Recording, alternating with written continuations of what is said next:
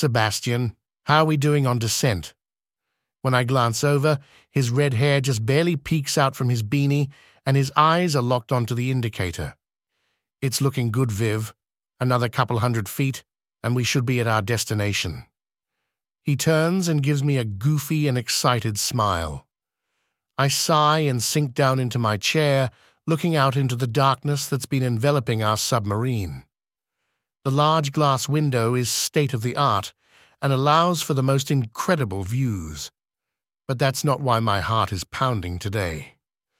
Today is the day we will finally touch down at 3,500 feet, and it just might be the day we find what we've been hunting for.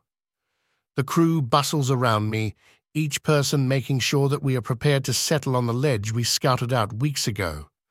It's the perfect spot for our base camp, picked specifically so we can send out rovers and explore in teams using the spheres while having a set place of return. Mike is approaching out of the corner of my eye, and I feel his strong hands settle on my shoulders. It's finally here, Vivian.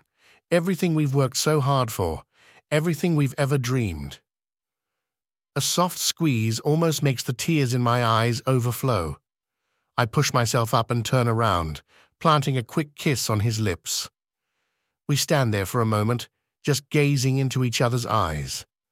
We'd fought for this deep dive for so long, trying to convince the committee that this was an exploration worth making. We dedicated our lives looking for cryptids on their terms, and now it was finally ours. This deep sea beast is what drove us to this line of work to begin with, and we were finally on the verge of finding it. I'm still staring into my husband's eyes, sharing this silent moment when Sebastian calls out to brace for impact. Everyone scatters to the chairs lining the walls, and Mike and I settle into our chairs looking out as we land. There's a loud thud as we hit the ground of the ledge, and we are swayed only briefly before the stabilizing legs are deployed. They drill into the floor beneath us, helping to make sure this large vessel stays in place. The ledge is just on the side of an abyss no diver has ever reached the bottom of, which is why we think our cryptid is settled here. That, and the cave-like structure with multiple caverns lining its sides. This abyss is the perfect hiding spot for our colossal squid cryptid. Our landing stirred the floor, and as the dust settles, the lights on every side of our vessel illuminate the vastness of our home for the next two weeks. There are fish scattering out of the light and creatures slithering across the various windows.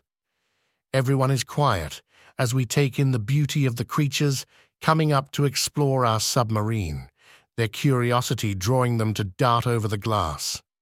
Some of them look like aliens, their bones protruding in a defensive fashion, and some with teeth bigger than their mouths can contain. Some of their skin is almost translucent, while others look like they're glowing. I hate to tear my eyes away. Okay, everybody, I turn to address my small crew.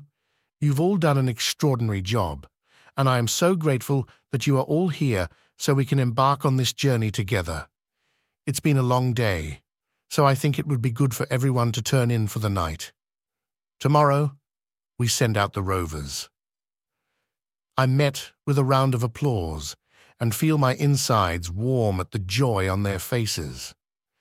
The submarine creaks throughout the night, and while I'm excited to be here, I know I shouldn't be too comfortable. We know very little about what lurks deeper in this abyss, or how far up they're willing to come for their prey. This colossal squid we're hunting isn't just a really big squid, it's a true beast. From the stories and various accounts we've heard, its tentacles are lined with razor-sharp suction cups that have small beaks inside each one.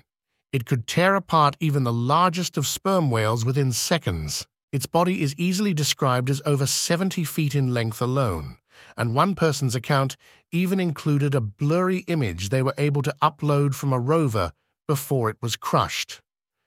It's magnificent. The next few days are filled with sending out rovers to explore the depths below, traveling deeper and deeper each day. We are able to see an incredible number of caverns through the live feed and make sure to leave tags along the way to discern where we've already been. The life down here only gets more exquisite the deeper we go, and the creatures are seeming to get bigger and bigger. One looked similar to an eel, except it was the size of a bus.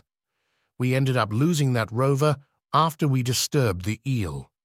One flip of its large tail in the direction of our rover immediately destroyed it. At week two, my hopes of finding our colossal squid are starting to ebb. Mike seemed to pick up on my despair and offers to take me out in one of the spheres.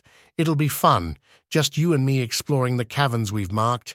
Think of all how beautiful the lights reflecting off the wildlife will be in person. I smile. He knows me so well. We are getting on our suits and gear when Sebastian knocks at the door, peeking his head in, and dressed in full gear. I heard you guys were taking the spheres out, and I was hoping I could join you. Only 24 years old and a biology genius, he was my first pick for our exploration crew. As goofy as he is, he's passionate and has the same drive we had when we first started. Sure, but you'll have to take a single seating sphere.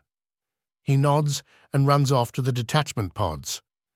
Mike takes the driver's seat of our sphere, and we connect our headsets with Sebastian so we can communicate along the way. While the inside of the spheres are thermoregulated, when I reach my hand out to touch the glass, I can still barely feel the ice-cold chill of the water we are descending into.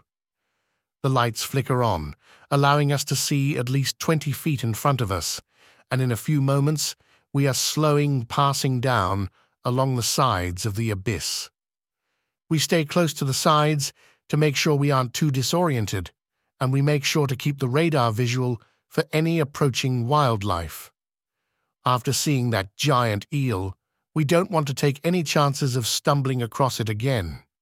The spheres are built to withstand way more pressure than our rovers, but still not fun to tumble around in. We are exploring Cave 23, taking in the eccentric lights of the fish and bioluminescent species, when we hear Sebastian call over the headset, Guys, you may want to come see this. I'm in cave 35, about 50 feet below you. His voice sounds shaky, so I reassure him that we will be there soon and not to move. Mike sets us at the highest speed we can go, and we're able to make it to Sebastian's location relatively quickly. I'm relieved to see a glimpse of his red hair in his sphere, resting at the mouth of the cavern. Holy Mother of... Mike's voice trails off, and my relief turns to horror as I look in the direction of his gaze. There, in front of us, is the eel from the other day. It's been torn to shreds, what's left of its body stuck against the roof of the cavern. Mike, I'm breathless as I come to a realization, it's still bleeding. Those wounds aren't old. He's already coordinating us back to the sub, and I call out over the headset, Seb, we need to get back to the submarine ASAP. Do not stop until we are back.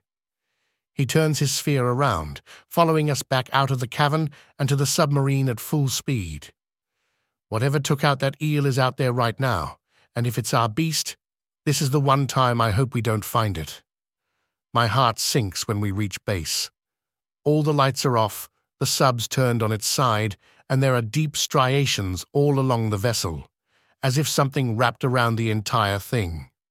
We radio, but only hear static in return. We sit and hover in the dark, terrified and in shock, when we hear a single ping from the radar. Something big is lingering below, and we're trapped with it.